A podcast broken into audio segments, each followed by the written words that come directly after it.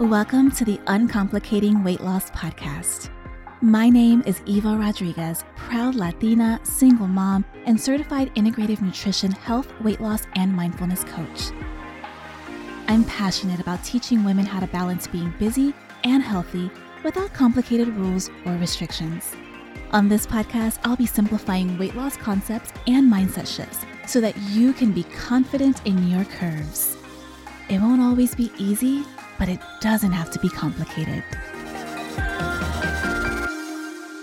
Welcome back to Uncomplicating Weight Loss. Today, I'm going to be busting the 10 most common myths when it comes to food and nutrition.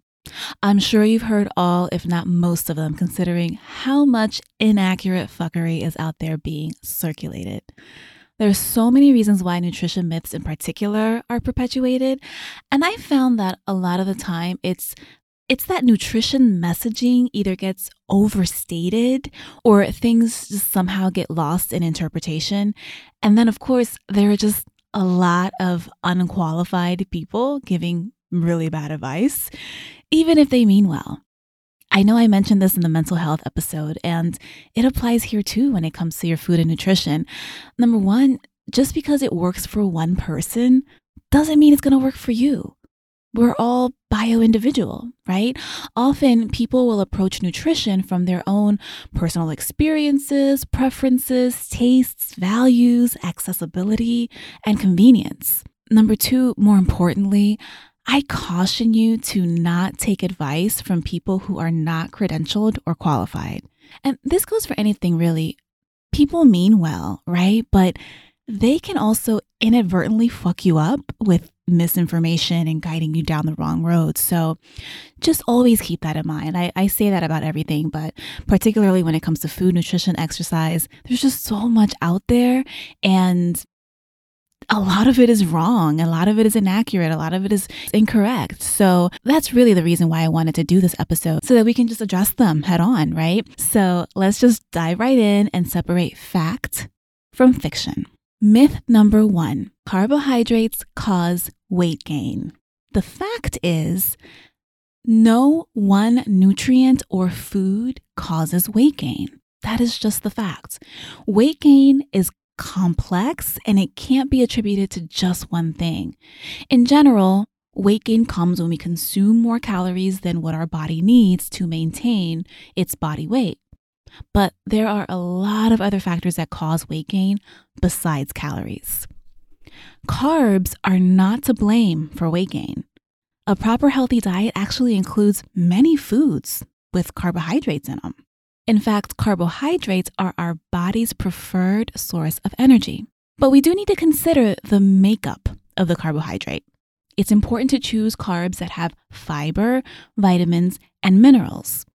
Complex carbs with fiber digest and absorb more slowly than simple carbs, so our blood sugar responses to these carbs is just different. The bottom line choose high quality carbohydrates such as fruits, vegetables, beans, lentils, and whole grains. Myth number two eating whole eggs is unhealthy. The fact is, eggs can actually be part of a healthy diet. The concern around eating whole eggs stems from the cholesterol content in the egg yolk. However, what affects our blood cholesterol the most is the saturated fat that we eat, not the dietary cholesterol. In fact, the American Heart Association states that six to seven whole eggs per week can be a part of a healthy diet. And egg yolks also contain protein, vitamins, and minerals. Now, if you're allergic to or intolerant to eggs, that's a whole different story, obviously. So it's important that you do your due diligence. And if you don't know what you're allergic or intolerant to, please go see your doctor. Ask for a full panel blood work, and it's really, really simple. Sometimes they'll do skin tests, sometimes they'll do hair tests. It's just really important to always know what's going on in your body. I know so many people hate going to the doctor, they don't have time to go to the doctor, but they have absolutely no idea what's going on with their body. And then they're like, I don't know why I'm always sick. I don't know why this hurts. I don't know why this makes me feel weird when I eat it. So that's one of the most important things you can do when it comes to your health, when it comes to your weight loss journey, when it comes to self care, is making sure that you know what's going on in your body at all times. You only have to go to the doctor for a physical once a year. If you've never gotten your blood work and done full lab panels, just get it done. When it comes to your health, knowledge is power, and being preventative is much better than finding out down the road that there was something you could have done or that there was some food in your diet that was particularly making you sick and you didn't even realize it and then it's going to be a lot more costly and time consuming to heal so that's that's just really important when it comes to taking amazing care of yourself is just knowing what's going on in your body I mean, personally, I don't like eggs. I think they taste weird and they smell weird. But um but that's just my personal preference. I've I've mentioned this before. I have a very strange and and picky palate. So even when I'm working with clients, it's like I don't necessarily eat this, but it's not unhealthy, right? So eggs are not unhealthy. That is the bottom line. Myth number 3. Any food that has gluten is unhealthy. The fact is that only some people need to have a gluten free diet. I know it's mad trendy to be gluten free, but the truth is, if you're a person that doesn't have celiac disease or non celiac gluten sensitivity, foods with gluten can be a part of an overall healthy diet. If you're unsure about whether you're gluten sensitive or not, again, go see your doctor. Don't just assume, you know, based on whatever you Googled or whatever your friend told you, because they are gluten free, that you should automatically be gluten free as well. Only a credentialed healthcare professional is able to diagnose these conditions. But I know so many people who have jumped on the gluten free bandwagon thinking it's gonna make them skinny. FYI, it's not. What exactly is gluten? So, gluten is a group of proteins in cereal grains like wheat, rye, barley, and many nutrient dense foods contain gluten, including whole wheat products like bread and pasta, whole grains like wheat berries, farro, kamut. So, the key here when looking for healthier choices is that you just want to try to choose whole grains over refined grains. Myth number four a vegetarian diet does not provide enough protein. The fact is, many vegetarian foods have protein, and well planned vegetarian and vegan diets can be adequate and meet your protein needs. Some examples of plant based protein sources include beans, lentils, soy products like tofu, edamame, tempeh, nuts, and seeds. Some vegetarians also eat eggs and dairy products, which, as we mentioned earlier, have protein. Keep in mind, vegetarian diets are not all the same. They should be carefully planned and include sources of protein at each meal and snack. So, I have a client who discovered that she'd be much happier if she transitioned to a vegetarian diet based on her food journal and the way that certain foods made her feel. She was really concerned about being able to get enough protein if she switched to more plant based vegetarian eating, especially since she's also doing strength training. So, what I did was I created a custom meal plan specifically to help her transition to a more plant based diet and ensuring that in her meal plan, she was getting the proper amounts of protein. So that's why it's really important that you're working with someone who has these tools and modalities at their disposal that can help you if you want to transition or if you want to try something new and you're not just, you know, finding some meal plan or something off of Pinterest. I think that the biggest takeaway here is that it just takes a little bit more planning if you want to be vegan or vegetarian or move towards a more plant based diet. But it's definitely not impossible to get the adequate amounts of protein. Myth number five you should only eat at certain times. The fact is, there is no timing for eating that works for everyone. And I went over this in episode five about intermittent fasting, and I say this all the time it ain't for everybody. No diet, no protocol, no plan will work for everybody. Some people benefit from scheduling their meals and snacks. Other people benefit from eating based on their hunger cues. But in general, creating strict rules about when you can and can't eat can be a really slippery slope because these rules can be really hard to follow in certain situations. And then they can make you feel restricted, which can then lead to feeling like a failure if you, quote, break the rules. Personally, the only time I recommend my clients avoid eating is right before bed, mainly because it can cause discomfort and it can disrupt your sleep. And sleeping is really important, not only for your overall health, but particularly if you're trying to lose weight. Myth number six snacking is unhealthy. The fact is, snacking can be healthy, even if weight loss is your goal. A well balanced meal with carbs, protein, and fat should keep you full for an average of about four hours. But this also depends on a lot of things, right? The size of your meal, your hunger scale, etc. But in general, most people have a much greater time window than four ish hours in between meals. Just depends on you, right? We're all bio individual. When it comes to snacking, the type and the composition of the snack is really important though. So, when you think about a well balanced snack, it might include a source of protein and also a fruit or a vegetable. Examples include apple slices with a nut butter, hard boiled eggs with berries, roasted edamame and carrot sticks, or maybe hummus and celery sticks. On the other hand, if you're snacking on foods like pretzels, that's mostly carbohydrates. And it's going to be digested and absorbed quickly, which may result in either getting hungry soon after or overeating later. This is why it's really important to have a balanced snack with protein and fiber because you'll digest and absorb it more slowly and it's going to keep you full longer. Another good reason to snack is that a lot of people have a hard time fitting in enough fruits and vegetables into their meal times. So, snacks are an easy way to get your additional servings in. As I mentioned in the last episode, snacking can also play a really important role in your pre and post workout. Snacking can also help curb your hunger while providing you the fuel that you need so that you have enough energy throughout the day. One thing to keep in mind though is that if you're a grazer, meaning you snack a lot throughout the day, or like every time you walk past the kitchen, you grab something, right? That can sometimes throw off your hunger cues. So just be careful that you're not mindlessly snacking if you're not actually hungry. Myth number seven juicing or cleansing is required to detox your body.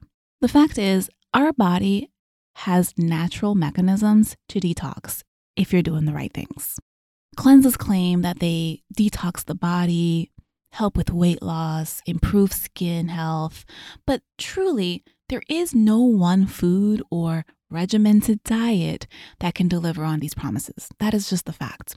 Also, some cleanses and diets and supplements can be really harmful. For example, some supplements may interfere with your prescription medications. So, you want to make sure that you talk to your doctor or a registered dietitian before taking any supplements, following diets, or trying to do some sort of cleanse. Be very mindful about what you see on Instagram or Pinterest, you know, these these 10-day detox challenges. Just be aware that it's probably bullshit. And please don't fall for the flat tummy tea bullshit that these goddamn influencers are always touting on Instagram. Don't do it. Just don't, please. The most natural way to detox your body, honestly, is going to be drinking enough water. And if you want to kick it up a notch, drink lemon water first thing in the morning. And that will really jumpstart your entire digestive system. It'll detox you, and it's natural. The best and holistic way of eating for natural detoxification is a diet that's rich in vegetables, fruit, legumes, legumes. Here we go again with the words I can't say legumes, legumes, um, whole grains, and lean protein. Myth number eight vitamin C prevents colds. The fact is, vitamin C does not prevent colds, but some studies do show that it can shorten the duration of the common cold. So, to help shorten the duration of a cold, you should be consuming adequate amounts of vitamin C daily.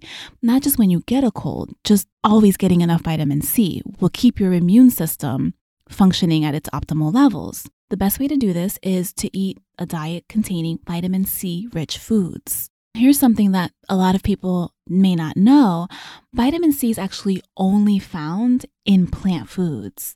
So, fruits that are rich in vitamin C include citrus fruits like oranges, grapefruit, lemons, limes, berries, melon, kiwi, pineapple, and papaya. Vegetables that are rich in vitamin C include peppers, and cruciferous vegetables like broccoli, cauliflower, and Brussels sprouts. Supplements also contain vitamin C. However, it is better to get your vitamin C through foods because then you also get the vitamins and minerals as well as the fiber in those plant foods. I mentioned this a little bit ago, but I highly recommend drinking lemon water first thing in the morning. There's so many benefits, including improving your skin and digestion and aiding in your weight loss, again, detoxification. Plus, you start your day with a really nice dose of vitamin C first thing in the morning. It is an acquired taste, right? It doesn't taste like lemonade, it tastes like sour ass water. But it's really good for you, and you'll get used to the taste after a while. So, I squeeze either half a lemon or a whole lemon into 16 ounces of water, and that is first thing in the morning after I brush my teeth, and it'll get you right, I promise. Myth number nine frozen fruits and vegetables are not as healthy as fresh ones. The fact is, frozen produce is just as nutritious as fresh produce. Frozen fruits and vegetables are actually frozen at their peak ripeness to help maintain their freshness for longer. The main thing here is to look for frozen fruits and vegetables without any additional ingredients, specifically without any added salt or sugar. You can add your own seasonings during or after cooking. Frozen products have a different texture than fresh produce, obviously. So they may become soft or mushy from some cooking methods. So you want to try different methods of cooking your frozen fruits and vegetables, including steaming or blanching, in order to maintain the firm texture of these frozen fruits and vegetables. Frozen produce are also really great for smoothies and smoothie bowls. You can also freeze your own fruits and vegetables. I actually do this a lot to prevent them from going bad. One quick tip is to steam or blanch your produce before storing in freezer safe bags or containers. And the last myth we're going to cover today, myth number 10, is mixing different foods in one meal is bad for your digestion. This is also called food combining. The fact is, there is no evidence to support one way of food combining that works for everyone. The human body is capable of digesting different food groups with various macronutrient compositions all at once.